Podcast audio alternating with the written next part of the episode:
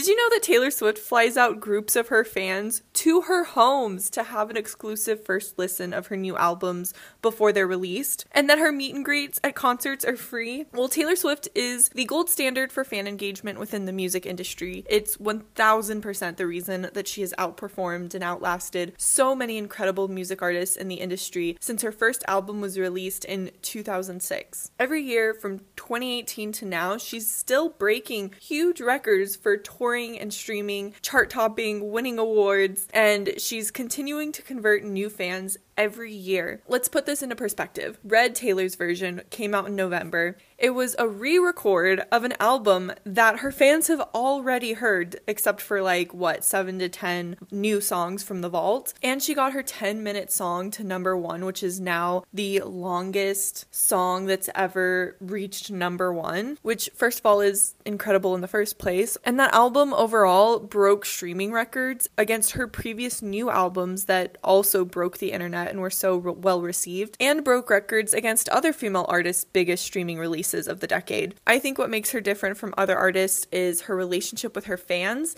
It's very different because of her fan engagement strategy. So if you want to know how to get more dedicated, lifelong fans like Taylor Swift, keep listening because I'm going to be breaking down specific ways her fan relationships are a huge part of her longevity and success. It's not a mystery, it actually seems like a staple in her business strategy. So we're going to go over how she creates community and special special moments for her fans. And then I'm going to be going over in detail how artists can attract the fan base that they want because I've mentioned, and I think every single one of my podcast episodes until now, the importance of setting boundaries and really attracting the fan base that you want and minimizing the amount of inappropriate fan behavior. So I'm going to go in in detail about that with her and using a lot of examples from other artists Hi, my name is Leah, and this is The Secret to Lifelong Fans, a podcast where I talk about how creating strong community and special moments for your fans will give music artists a bit of job security because you'll have fans supporting you for decades to come. I'm a revenue strategy expert in the corporate world, and I've been teaching myself music marketing while recovering from a brain injury last year because I would love to use my skills to help the artists I believe in share their music with the world. I do have a new announcement today. This podcast will now be bi monthly with episodes every other Tuesday so expect an episode two weeks from now because that is what I need right now to prioritize my responsibilities. I will be posting a lot about music marketing tips on Instagram and TikTok, and you can ask me questions about specific topics there. I have a link in the description under Koji, and it will take you to all my social medias. I'm also going to be focusing on projects that will help me build up my portfolio and get some hands on marketing experience, which is really exciting. Before getting into Taylor, I have some podcast updates, like explaining the name of my podcast, which I'm so embarrassed I haven't done yet, and also talking more about my vision and what I hope to accomplish with this podcast. So if you are not interested in that, I have timestamps in the description. Just skip ahead until I start talking about Taylor Nation. I am still getting used to this podcasting thing. If you know me, you know that I am the least eloquent person to exist, and a podcast is probably the worst thing I could ever do. But because of my brain injury, it's really the only way that I can share more in depth ideas with people. But I actually really enjoy it because it's helping me work on skills that I'm bad at, like speaking. and technical writing. I'm trying to get better at that and copywriting. Also, halfway through editing the last episode, I learned how to actually cut out sections in the way that you're supposed to and that doesn't require a million clicks and mouse movements. So I think I'm heading in the right direction. And like I said, I realized a couple days ago that I never explained the name of my podcast and I want to do that because I feel like the secret to lifelong fans, first of all, I'm really bad at naming things. Second of all, I think anytime someone is like the secret, anger is promising you this really intense thing that is just not realistic, it's usually too good to be true. So it's kind of like a play on that because in marketing, there's nothing that's like simple or concrete. If anyone asked me a question of like, oh, should I do this or this? Like the answer to literally everything is it depends. And it's the same way in my corporate job too. Like everything is it depends. You really have to define your brand and your audience and look at your goals and your obstacles. And then once you have a good idea of what those things are, then you can kind of like build off of that. So there's no one size fits all. If anyone is trying to sell you a one size fits all type of vibe, it's probably probably not going to be the thing that will make you stand out and get attention for your music. Or maybe I just suck at naming things and I feel the need to have an in depth explanation about why I chose such a bad name for my podcast uh, so I can convince myself it's not actually shitty. But for real, like I said, data is complex. So you want someone to take the time and effort of digging into that complexity to find out what will work for you and make a plan for you if you're going to work with someone to create strategy or work on a marketing plan for you. Because what works for someone else may not work for you, vice versa, because you're a different person with different music and different needs and different abilities, all that jazz. Back to the name of my podcast, it's not a secret that if you want fans, you should be nice to them. So, a huge focus on my podcast is fan engagement and audience audience development. I think this is a part of the music industry that has not been prioritized as much as it should have. And my best guess for why this has been is because most of the time, what's good for an artist is good for the label. But there are some times where there's like a gray area where that's not the case. And I think fan engagement is part of that small gray area. So that's why Taylor Swift putting such a huge emphasis on fan engagement has really been revolutionary. And it is getting more recognition for its importance in the last few years because there's a lot more competition for listeners' attention, but progress is still slow, and I really want to highlight the artists who are doing a really good job of that within my podcast. Fan engagement and audience development isn't just an artist showing value to fans, it's a great way for artists to get feedback and learn more about your audience. Getting that type of target market information is super, super valuable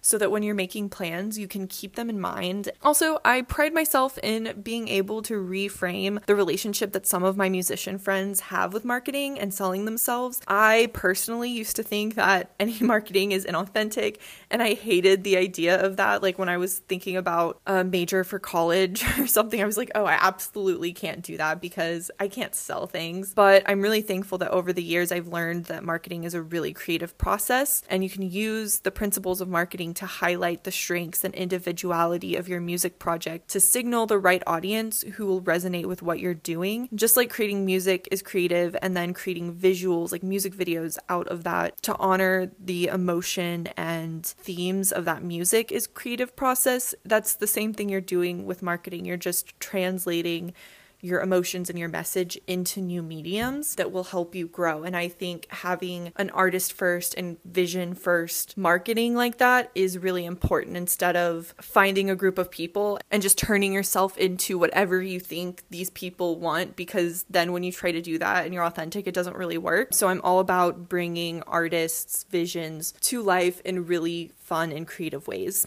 I think that strong fan engagement strategies are some of the most effective ways to do that and for an artist to take control of their image and their storytelling and their relationship with their fans. Today, in this episode, I'm going to be talking a lot about Taylor's relationship with her fans and how she keeps that, I guess, like retention really strong. Because if we look at the marketing funnel, the visibility to superfan pipeline, I believe this is the key to keeping an engaged audience without using deceptive marketing practices or encouraging managing unhealthy artist fan relationships. That's something that I've been interested in for years before marketing was even a blip on my radar is the relationships between artists and fans. I grew up in the MySpace days when it was normal for young fans of Never Shout Never, aka Mr. Chris Drew, to kiss him on the cheek or ask him to kiss them on the cheek. Kind of crazy to think about how that stuff is not healthy, but it was normalized and encouraged by people who are trying to make money off of these fans and artists. So I'm very much an advocate for healthy fan artist relationships. Another thing that really drives what I'm doing, or I don't know, I guess it's like less of an influence, but I feel like it's really important to mention anyway because of how big this article was. But if you remember the, I think it was called the 1000 True Fans article by Kevin someone, I'll put a link to it in the description. Um, this was a really famous, it got so much attention. This one guy, I can't remember if he works in music, he has this website where he just has these really philosophical and conceptual kind of articles where he's just presenting ideas and and information and there's a lot on there. I've read a couple. Basically, what this article said was that you don't need to have a million fans to make a living off of your music. So this guy said if you have a thousand true fans that are spending $100 on you per year, that's $100,000 and you can live off that, right? And I think a lot of people got really hung up on the numbers and the math, but I think the most value that we can take from this article, also, this was written in 2008. So this was like the very beginning of the MySpace days when I feel like only in the last like two to three years since TikTok has blown up is when artists are like complaining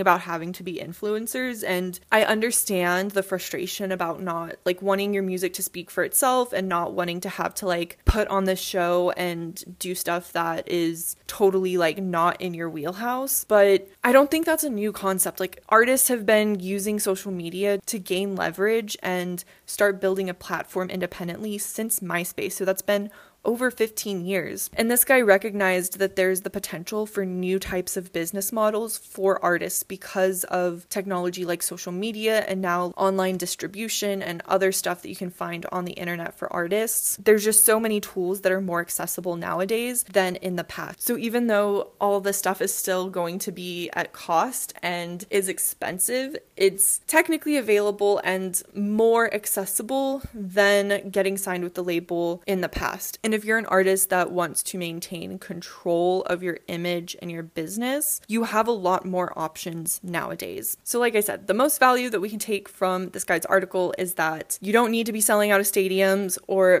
bending over backwards to record labels. You can take advantage of fan engagement and use the marketing funnel to convert your visibility and listeners into fans and super fans that are monetarily supporting you and allowing you to make a living off of your music. But I think developing really strong fan engagement is the absolute best way to work towards that goal and to give yourself financial freedom through your music. That is my whole spiel before we get into Taylor. If you want to learn how to apply your favorite artist's formula for audience development and keep learning music marketing tips, you can follow and set notifications for this podcast uh, for new case studies every other Tuesday morning at 5 a.m. Eastern on Spotify and Apple Podcasts. So let's talk about Taylor. I do have one disclaimer, but I promise it's interesting. Taylor is very different from other artists because she has a different dynamic because of her parents' involvement. Obviously, within the industry, a lot of artists have really strong connections that are able to fund their music, but Taylor's still even different from all of those other artists with connection. Her dad is part owner has some type of stake in the record label that she was on, and he was able to advocate for Taylor when it came to label budgeting and deciding how their resources were going to be split up between the artists. So could you imagine when art when labels are making that type of decision, always having someone that you know is going to root for you no matter what? That's a huge advantage. I don't know the exact extent of how much power he had in that, but having someone that's totally on your side within a label because a label is, you know, they want their artist to do well, but they have a whole catalog that they're working on, not just you. So to have someone say, No, I need this one artist to be pushed, that's really valuable. Second, her mother was a high level marketing executive and for many years now has run Taylor Nation, which has been the most powerful source of leverage for Taylor in her career. If you don't know what Taylor Nation is, it's basically her official fan club, and they run all of her fan engagement and a lot of marketing for her. It's part of her management company, 13 Management. They are on social media, especially back in the day, in the heyday of Tumblr. They were huge on there. They control their own social media accounts separate from Taylor's public accounts. If you think like Street Team or 90s style official fan clubs, that's pretty much the vibe and the purpose that Taylor Nation serves. They're on various platforms and they showcase fans and encourage fan engagement, monitor fan interactions, and get feedback from fans that they can use for projects later. They are the backbone of her relationship with her fans by providing an authentic connection between fans. And then on the business side of things, they're getting prime market research from these fans Taylor actually had an interview explaining why listening to fans is important because sometimes they have good ideas and you can just take their ideas if you're looking for good ideas. And making an effort to listen to your fans doesn't mean doing every single single thing they want and changing your creative focus to fit their hopes and dreams and expectations that they're projecting on you. It just means taking their feedback into consideration and implementing the aspects that you like and that are actually realistic, and that are actually realistic because we know that fans sometimes have the craziest unrealistic expectations. They're also responsible for meet and greets and secret sessions where Taylor invites her own fans to her home for pre release listening parties, and I will go into detail about these when I talk about how she creates special moments for her fans. One of the most effective ways that she builds community and gets fans funneled through that marketing funnel to become dedicated lifelong fans is that she's really good at giving fans FOMO, and this is kind of how I explain it. I talked about this in the last couple episodes. When you're interacting on social media and interacting with your audience or any potential fans, show them how much fun it is to be your fan by appreciating the fans that you already have, um, recognizing people, and doing fun things for your fans, showing value to them. Because when other people see that, they're going, they're literally going to get FOMO and be interested and want to enjoy it. I think it's something that's a little bit subconscious. Like it's not like people are like, "Oh, wow, they bring so much value to their fan base. I want to be a part of their fan base." But it really piques people's interest and curiosity and will make it more likely for them to want to take the time and make the effort to look into what you're doing. And when you think to yourself, okay, let's let's give the fans FOMO, that's just a quick reminder when you're making content or thinking about what to post on social media, show your potential audience what you have to offer, whether that's fun Patreon content that you can tease or live streaming cool stuff that you do so that people can recognize you, get to know you and learn more about you and see how much fun it will be to go visit you on tour and see you in person. When you can showcase this on social media, people will be so attracted and want to join the party and be your fan. Being a Swifty is literally so fun. They're always getting these fun little games. For example, when Taylor was announcing the names of the vault tracks,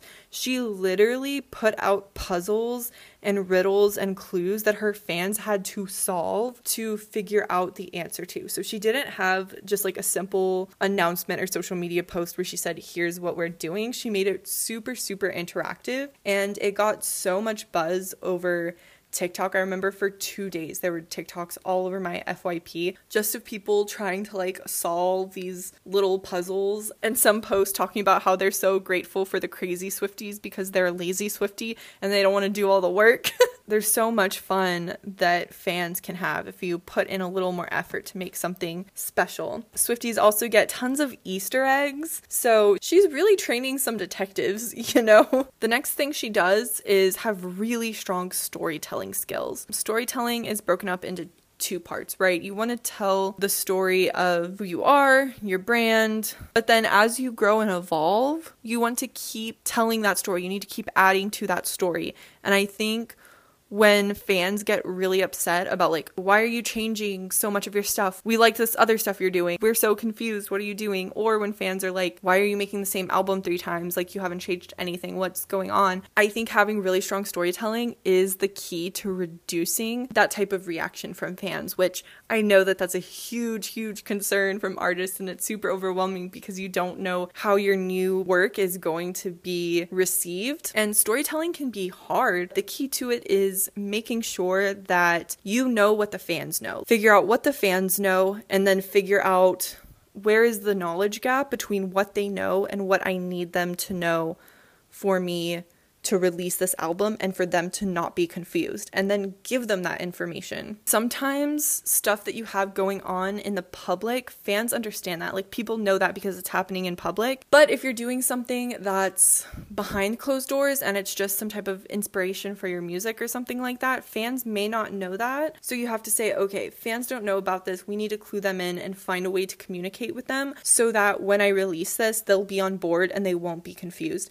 And Taylor Swift is a pro with this. She's pivoted so many times. Like she went from doing her country thing to slowly moving into pop, then fully being into pop in 1989. Then she moves into Reputation where her themes are darker and everything is revenge and people knew that she had been through like the darkest part of her life because what had gone down with Kanye and Kim was very public. During that era, she didn't do any type of interviews, she didn't do anything, she just released the album, and she didn't need to do any other storytelling because people were so aware of what was happening. And then she referenced like, snakes in her music video after a year and a half ago. Kim and a lot of the internet were calling her snake and using snake emojis in her mentions. Taylor Swift is so good at storytelling that I am going to be doing another full episode just on her storytelling and how she is so good at that in between all of the eras that she's gone through. But it's a big part of fan engagement too. For example, there's a Twitter account that leaks information for her. I couldn't find it when I was looking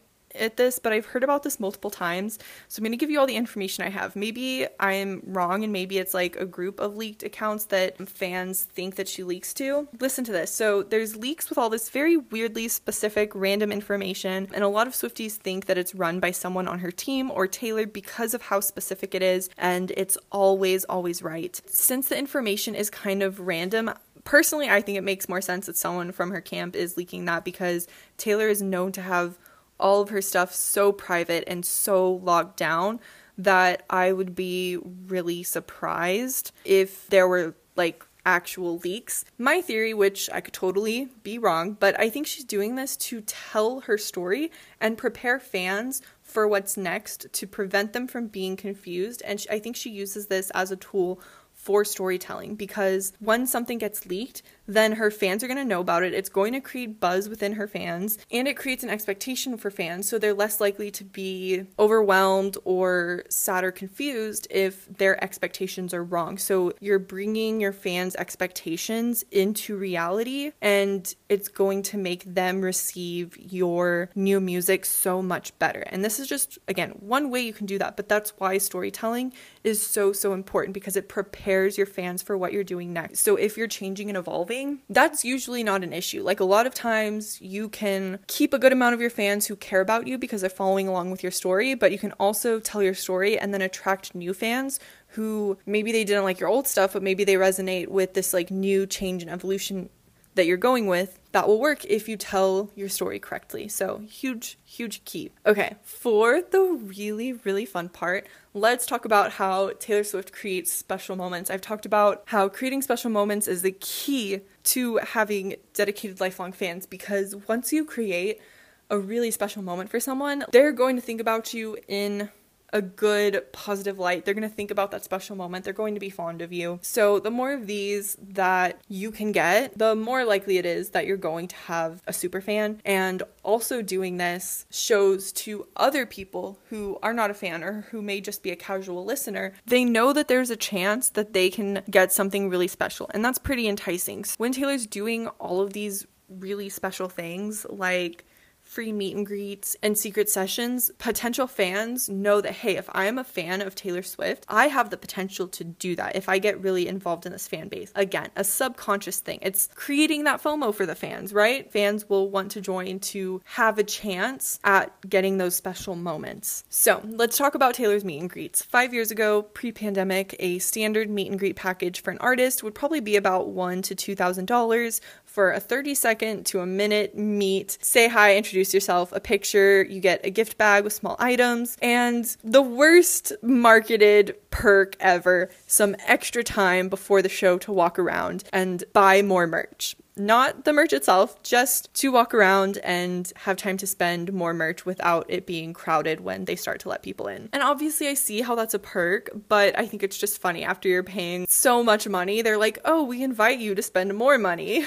anyway, there's usually some boring waiting around. Um, maybe you're in a really like ugly room or just generally not like the greatest experience, except for that like one to two minutes where you're like meeting this person. Um, but Taylor's meet and greets are super, super different. She has these extravagant rooms created for her fans. There's usually some type of sponsor for it too. So it looks like she's not even paying for it, which is dope. And there's lots of couches and tables and food for guests. So people are hanging out there for about an hour to two hours, is um, what I've heard from doing research and hearing from fans who have talked about their meet and greet experience. And these rooms are always created to be very on brand to whatever era she's doing. She's been doing this at least since Speak Now, maybe a little bit before that. But during 1989, the theme was like a loft, and that was the time period where she had moved to New York and she was making living in New York her entire personality for reputation. It was rep room and it was a little more not grungy, but it was dark and really fun. So, from everything I've heard about her meet and greets, for the actual line when people are waiting to meet with her, it's inside the room. So, again, everyone still has like their snacks, they're hanging out, whatever. But she does have uh, small conversations and meets everyone and gets to know them while she's doing the actual meet and greet. But then for the rest of the time, she hangs out in the room with everyone and again, like makes it a point to approach everyone in that room again outside of that original meet and greet before the party ends. She just continues conversations with everyone and takes more pictures with them. And it seems like a really fun, chill experience. And if you're wondering, Leah, if these are free, how do you get a ticket? How does she decide who does that? The answer is, of course, Taylor Nation. Usually, Mama Swift, Taylor's mom, or another Taylor Nation person will be walking around the stadium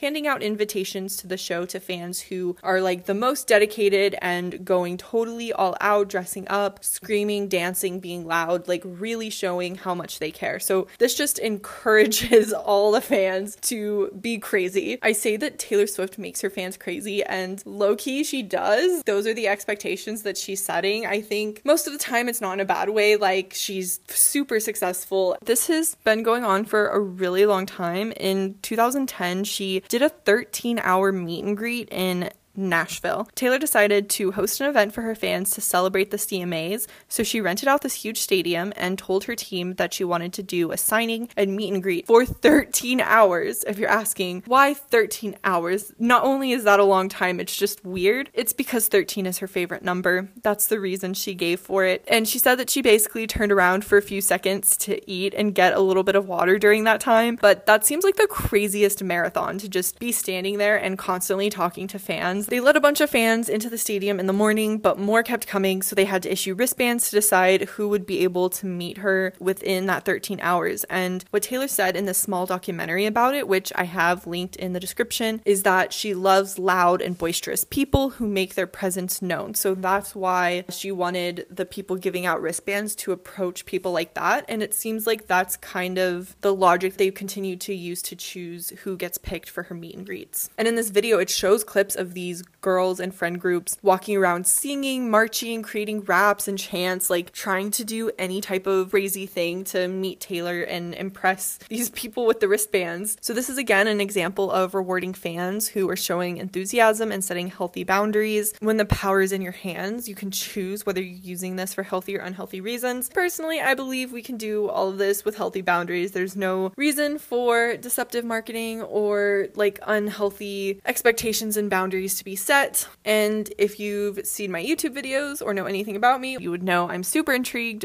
by healthy boundaries between fans and celebrities. And I think it's really cool that Taylor uses Taylor Nation to have control over those boundaries and reward appropriate fan behavior. If you think about it, we learn how to interact with our faves usually through the media, who is constantly invading people's privacy to make money, or from management and agencies who will reinforce unhealthy parasocial attachments to artists because it's going to make them more money and they don't have to deal with the negative effects of that. I will probably make a whole episode just about that, but yeah, it's very cool that Taylor is taking back the power of those relationships. And this is something any artist can do. That's why at the end of this episode, I'm going to be going through some healthy and unhealthy examples of how these boundaries are set. But first, let's talk about secret sessions. So, since 1989 was released in fall of 2014, Taylor has been inviting hundreds of fans into her homes for listening parties about a month before the release. And for 1989, she invited 89 fans for each one that she did. I think she does about three for each one. Lots of questions about this because this is the most insane thing I've ever, ever, ever heard of. Here's what I found out she monitors fans for 12 to 18 months, pays for them to fly to her home for a party, possibly spending the night to stay somewhere, and then flies them back home again. And she's done this in her New York, LA, Rhode Island, and London homes. She spends the day of her secret sessions baking cookies and other baked goods for her guests. And yes, apparently she really made these. And in the clips that I have in the description, you can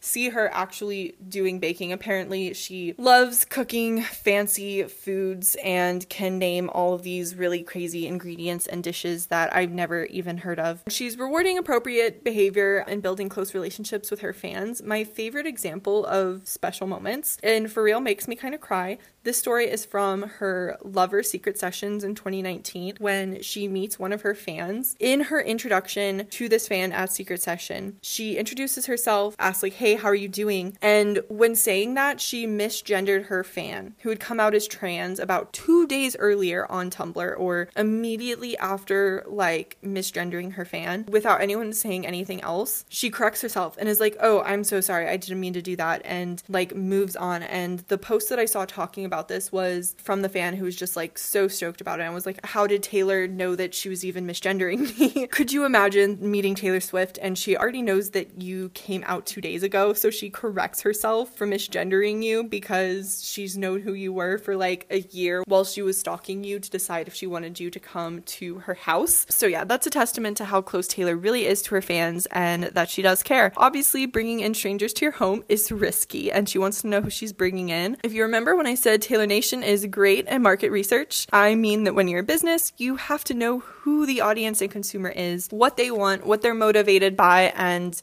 most importantly, what they react to. When music artists know their fans, even though, you know, these secret sessions are costing a lot of money to put on these events, it's an incredible way to get information about your target market from the source. And don't get it twisted, I'm not saying she has ulterior motives or that this isn't authentic. She clearly loves her fans, and no one would go this far just to manipulate fans in like a bad way. If you really didn't care, you don't have to invite your fans into your home, you know? There's a million other low cost effort ways that she could try to get information from them or even just keep it on social media. In fact, I think this is probably the most authentic way that you can do market research is just by listening to them and investing in your fans. She's giving them the experience of a lifetime and getting back a lifelong fan, their word of mouth recommendations, which is super effective, and it becomes a feedback loop that is mutually beneficial for everyone. I call these situations a win win win where the artist is happy, fans are happy, and the artist's bank account is happy because sometimes it can be kind of difficult to do those three, but it's never impossible. There's always solutions to create a win win win. I fully believe that. It really goes back to what I mentioned at the beginning of the episode. Understand your fans more deeply. What are their values, their wants, their needs, their concerns? We talk about celebrities being really out of touch, but Taylor has used audience development to keep her finger on the pulse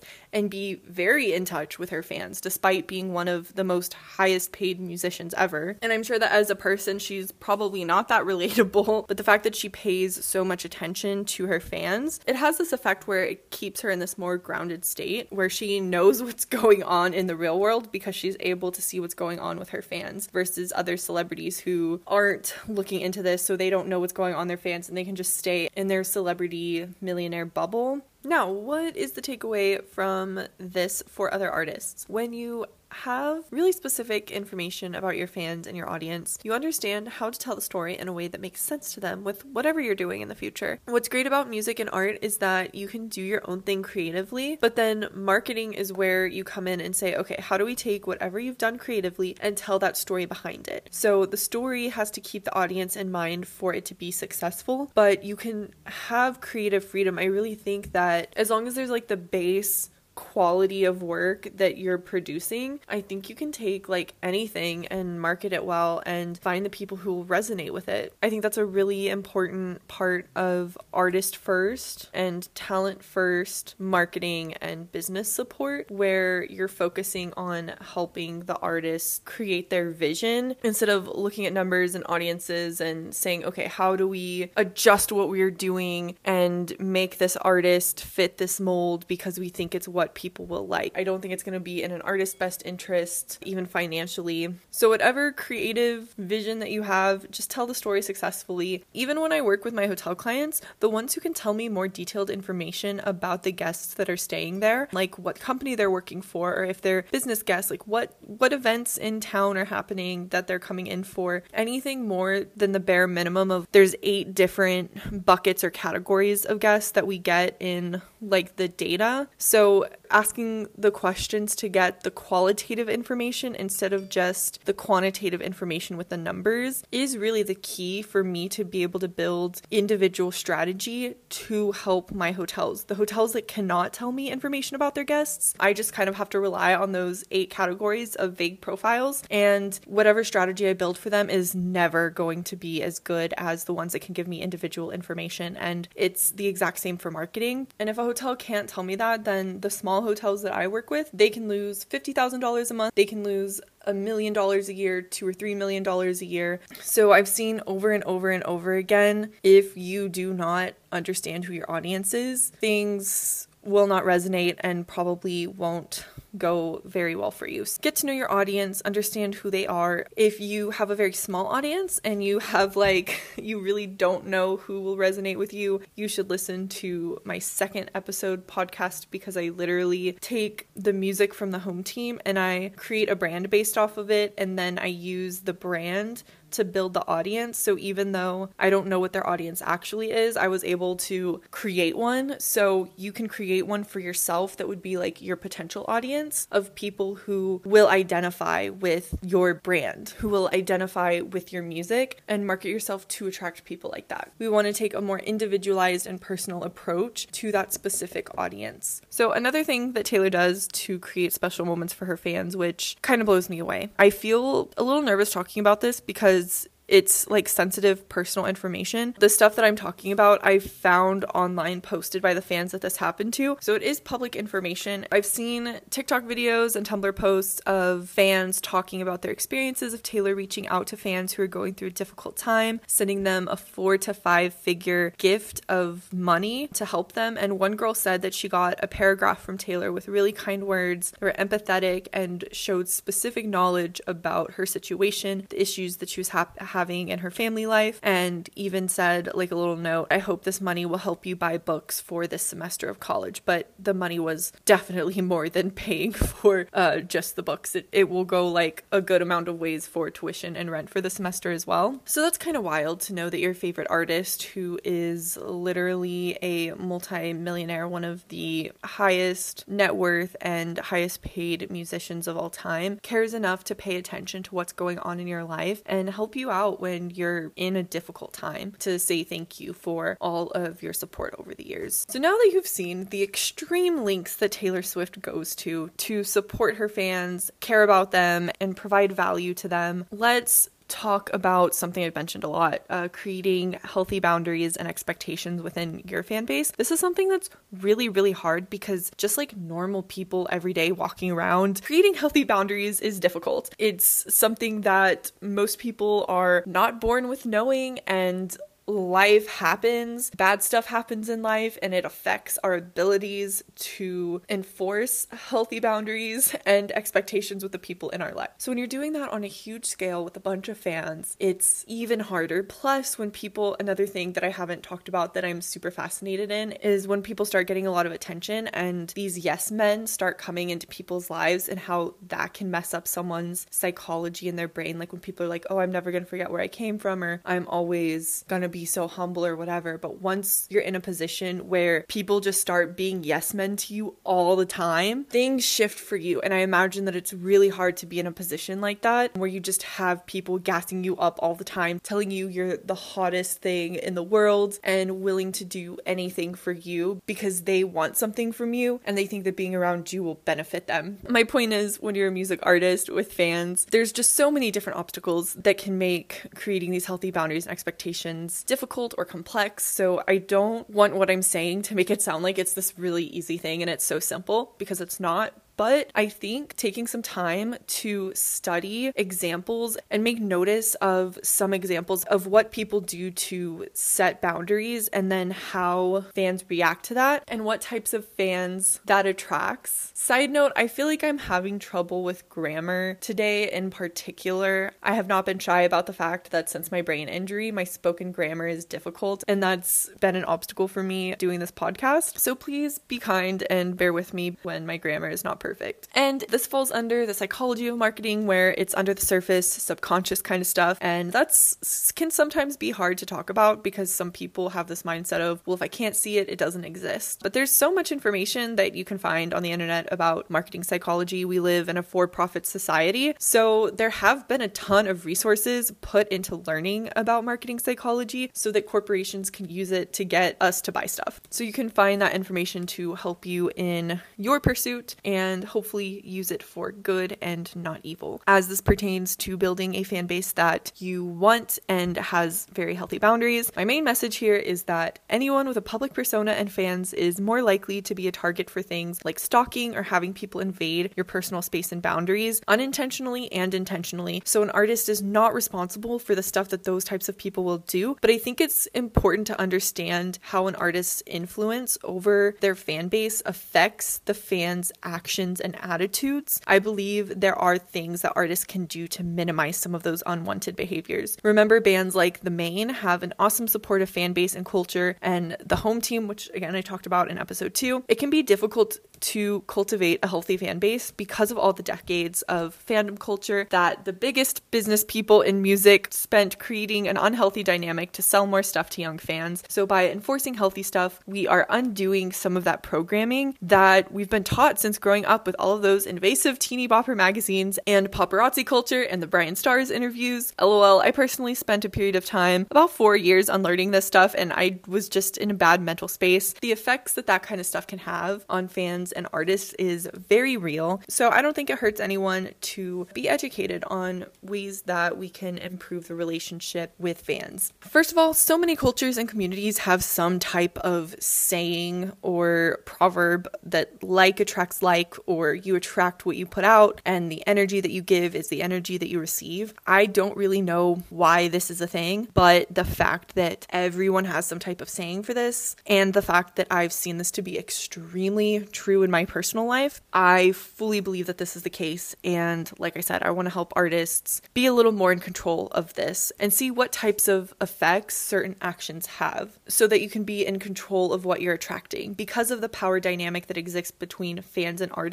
in the parasocial dynamic, artists do have more control than the fans. We see this when a celeb has beef. Sometimes you might see someone, this is especially with the internet influencers, they may say stuff that will incite their fans to basically go attack someone on their behalf, which although no fan should be doing that, we still know it is, at least on part, the fault of the person sending them that. It's irresponsible because the celeb's behavior sets the tone, and people who look up to that person will think that what they're saying is okay. And when you're someone that your fans look up to, a lot of them will probably put you on a pedestal because of this fandom craze uh, that I've talked about and the way that society has expected people to be fans. And we've seen this happen enough times on social media that we should know what type of impact uh, slamming someone online will be. So that's like an expected outcome that people should take into consideration before saying something like really inflammatory. That's a really natural cause and effect that I think most people are aware of. And this is one way artists set the tone. Do they antagonize others and use their fans to bully other people? Or will they speak up for what they believe in and use their fans to promote positive change? Then there's Astroworld. Travis Scott had previously been charged with inciting violence at Lollapalooza. I think it was Lollapalooza. So we could theorize that his shows are dangerous because his words and attitudes attract people who might be reckless. And even if they're not, there's a lot of research done on the psychology of large crowds and how people's like awareness of self accountability kind of goes through goes out the window and that's partially responsible for mob mentality. People become more influenceable too when they're in large crowds and like go with the flow and like release some of what they know is right and wrong. Basically, people are more likely to act up in large crowds. So when you have someone egging you on to act up, people are going to act up, right? Versus if we have, there's so many artists that I've seen. Every time I die, Less Than Jake. I'm trying to think of, we've seen videos of SZA. There's literally every freaking artist that you can think of saying things at their show to promote safety, right? And then fans are going to listen to you. Fans care about what you say.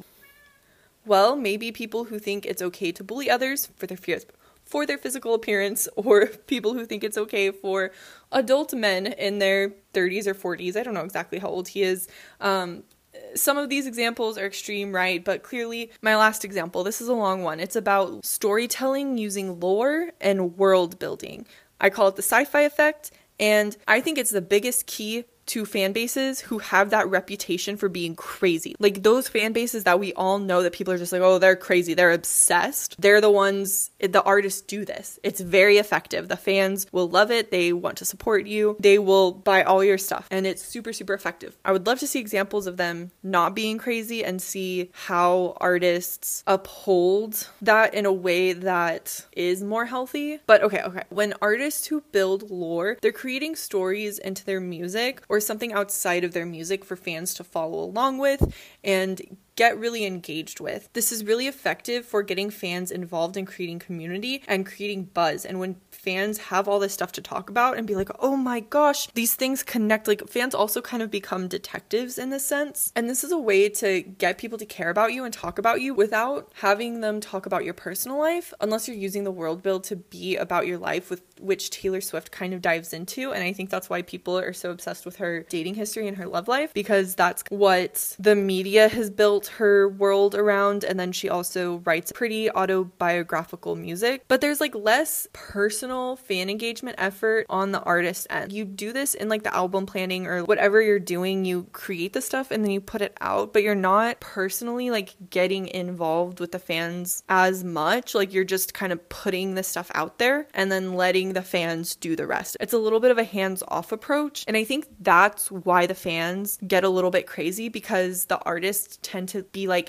hands off. Whereas if they had an approach where they were sharing more of their values and like being active and encouraging and setting boundaries, I think that that's a way that you could do lore and world building and then also keep things really respectful and make sure that people are less crazy in a bad way. I hope what I'm saying makes sense. I think you'll see what I mean when I start naming these artists. So Taylor Swift does this with her Easter eggs and her really strong storytelling between eras. Every era is like a whole new world and the music connects to the lyrics and who the songs are about and these like crazy visuals. There's so much going on. We still have TikToks of people trying to figure out clues from her Look What You Made Me Do video that was put out in 2017. And now we're in 2022. So that's more than four years old. And people are still finding new clues in it. Some other examples are Dance Gavin Dance. They have the story about a robot that goes through so many, I think all of their albums. That's pretty crazy. And then Strawberries also started out very early. And then they have at least one or two music videos that build this into a world and create stories between different characters that kind of like wrap this up. And the fans are always talking about this, eating it all up. They're a fan base known for being a little crazy in some type of way. Next, another artist that I've heard is also kind of like this with their world building is Coheed and Cambria. I don't know much about them, but I do know they have a very dedicated fan base. So I would not be surprised at all if they are also creating lore and world building. Definitely seems like they probably are doing this as well well. Some things about the strategy it attracts people who are very into their interests and willing to spend money on them. It gives people something to connect and bond over that's not the artist's personal life, unless the world you're building is supposed to be around your life, kind of like Taylor Swift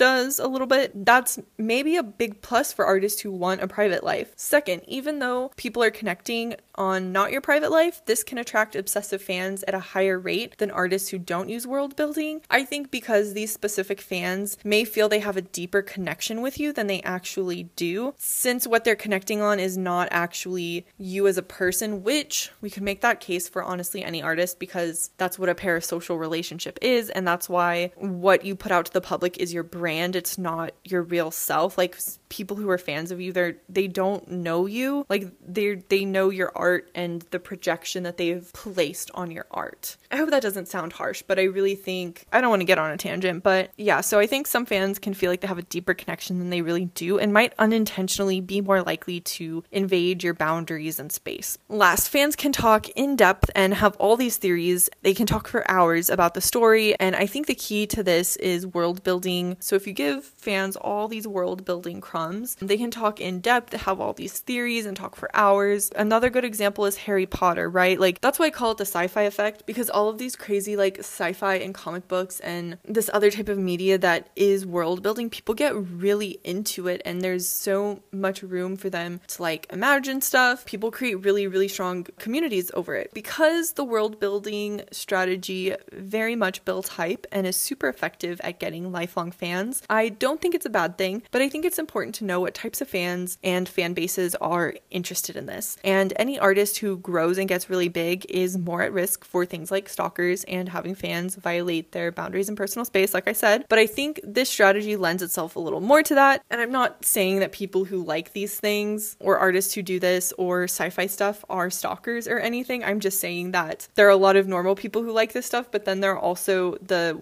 people who can be a little too obsessed can like these things as well. As long as you're accompanying this with sharing your values with your fans and really enforcing healthy versus unhealthy boundaries, then it would probably be really effective. The million dollar question becomes how can you attract the fans you want and make sure it's an exchange that's good for your mental health and the fans' mental health, overall, a healthy relationship that will lead to fans supporting you monetarily and helping you make more money off of your music and having a long lasting career, right? First, it's important to be intentional about what you're doing. Like I said, we just want to be aware of the impact and effect that you have on these thousands of people who are looking up to you, some of them putting you on a pedestal. Think about how everything you do publicly is going to have an effect on the type of people that you attract. That's like really overwhelming, right? Whether you're thinking about it intentionally or not, it doesn't change the fact that everything you do contributes to who you attract. So you might as well put in a little bit of effort to make sure that you're attracting the right people. Keep that in mind every time you're interacting with your fans or posting something something on social media or doing anything that the world can see, I think the most important thing is to showcase your real values in your branding. That's part of why I feel like I've talked about this is a Taylor Swift episode, but I'm talking about the home team a lot. They've built a really close fan base of respectful people, and they've done a really good job of using their values to do that. That's fully what has sold me on them. Um, I really support how they're trying to change the dynamics within the music industry and make it a less toxic and awful place. They're really advocating for healthier artist and fan relationships. Another example is Waterparks' Awsten Knight. Since their 2019 album Fandom, he has used his music to speak up about fan expectations in alternative music. A lot of fans do not want their favorite bands to get popular. People see their bands making music that's a little bit different, maybe a little more radio friendly, and people accuse them of selling out. Now the word gatekeep is really popular, but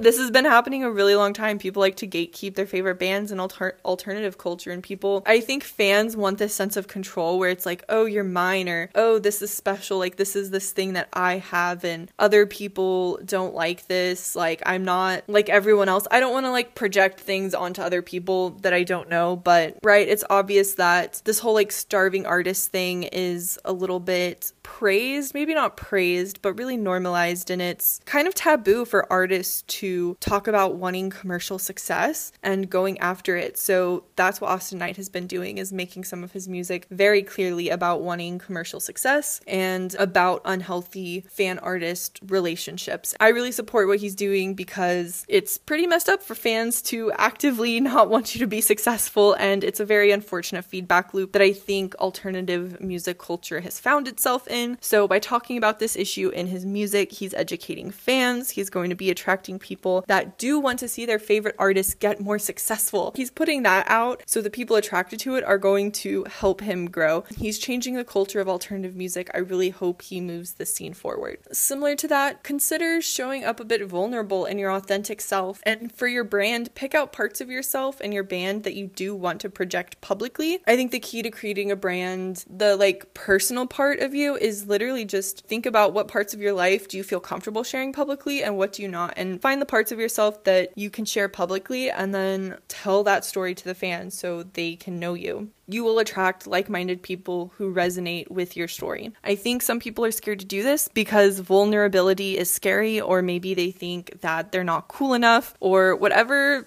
fear you have of putting yourself out there in an authentic way.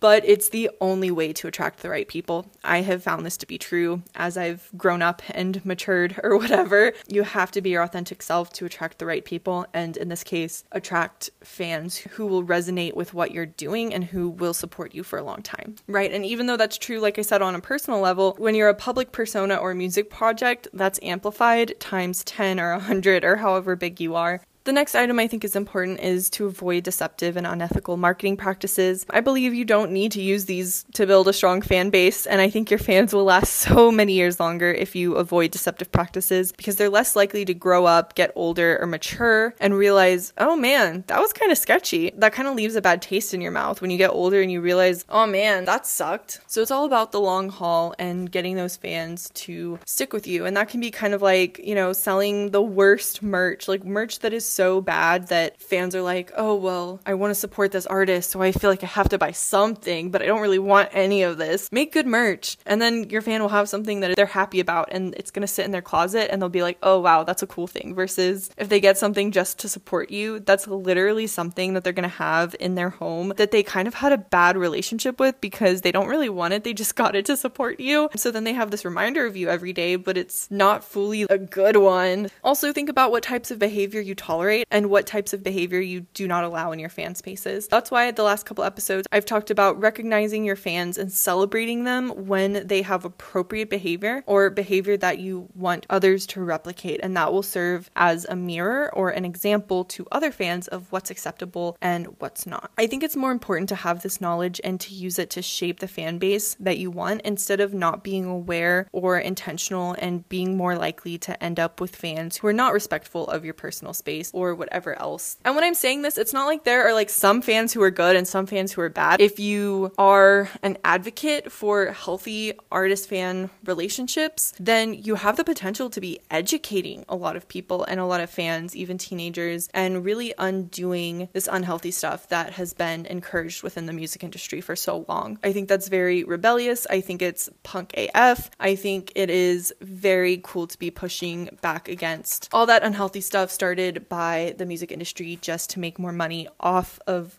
artists. I really hope this has been helpful. If my ideas and approach resonate with you and you're looking for personalized marketing services but don't have the budget for it, I may have good news because I'm still building a marketing portfolio. So email or DM me for help with branding, running ads, digital strategy, social media management. I can do that. Thank you so much for listening to this. I hope you follow and add post notifications to be notified when I post every other week. And let me know if there's anything in particular that you want to hear me talk about. Right now, I'm planning my next episode to be about the Maine and their awesome fan engagement strategies because they're very similar to Taylor Swift in doing so much for their fans. But their model as an independent artist is, I think, a lot more realistic for what other independent artists can do or artists who are currently with a smaller record label and maybe about to finish their contract and trying to decide what they want to do when their contract is up. So stick around for that. I will see you next time. Thank you so much.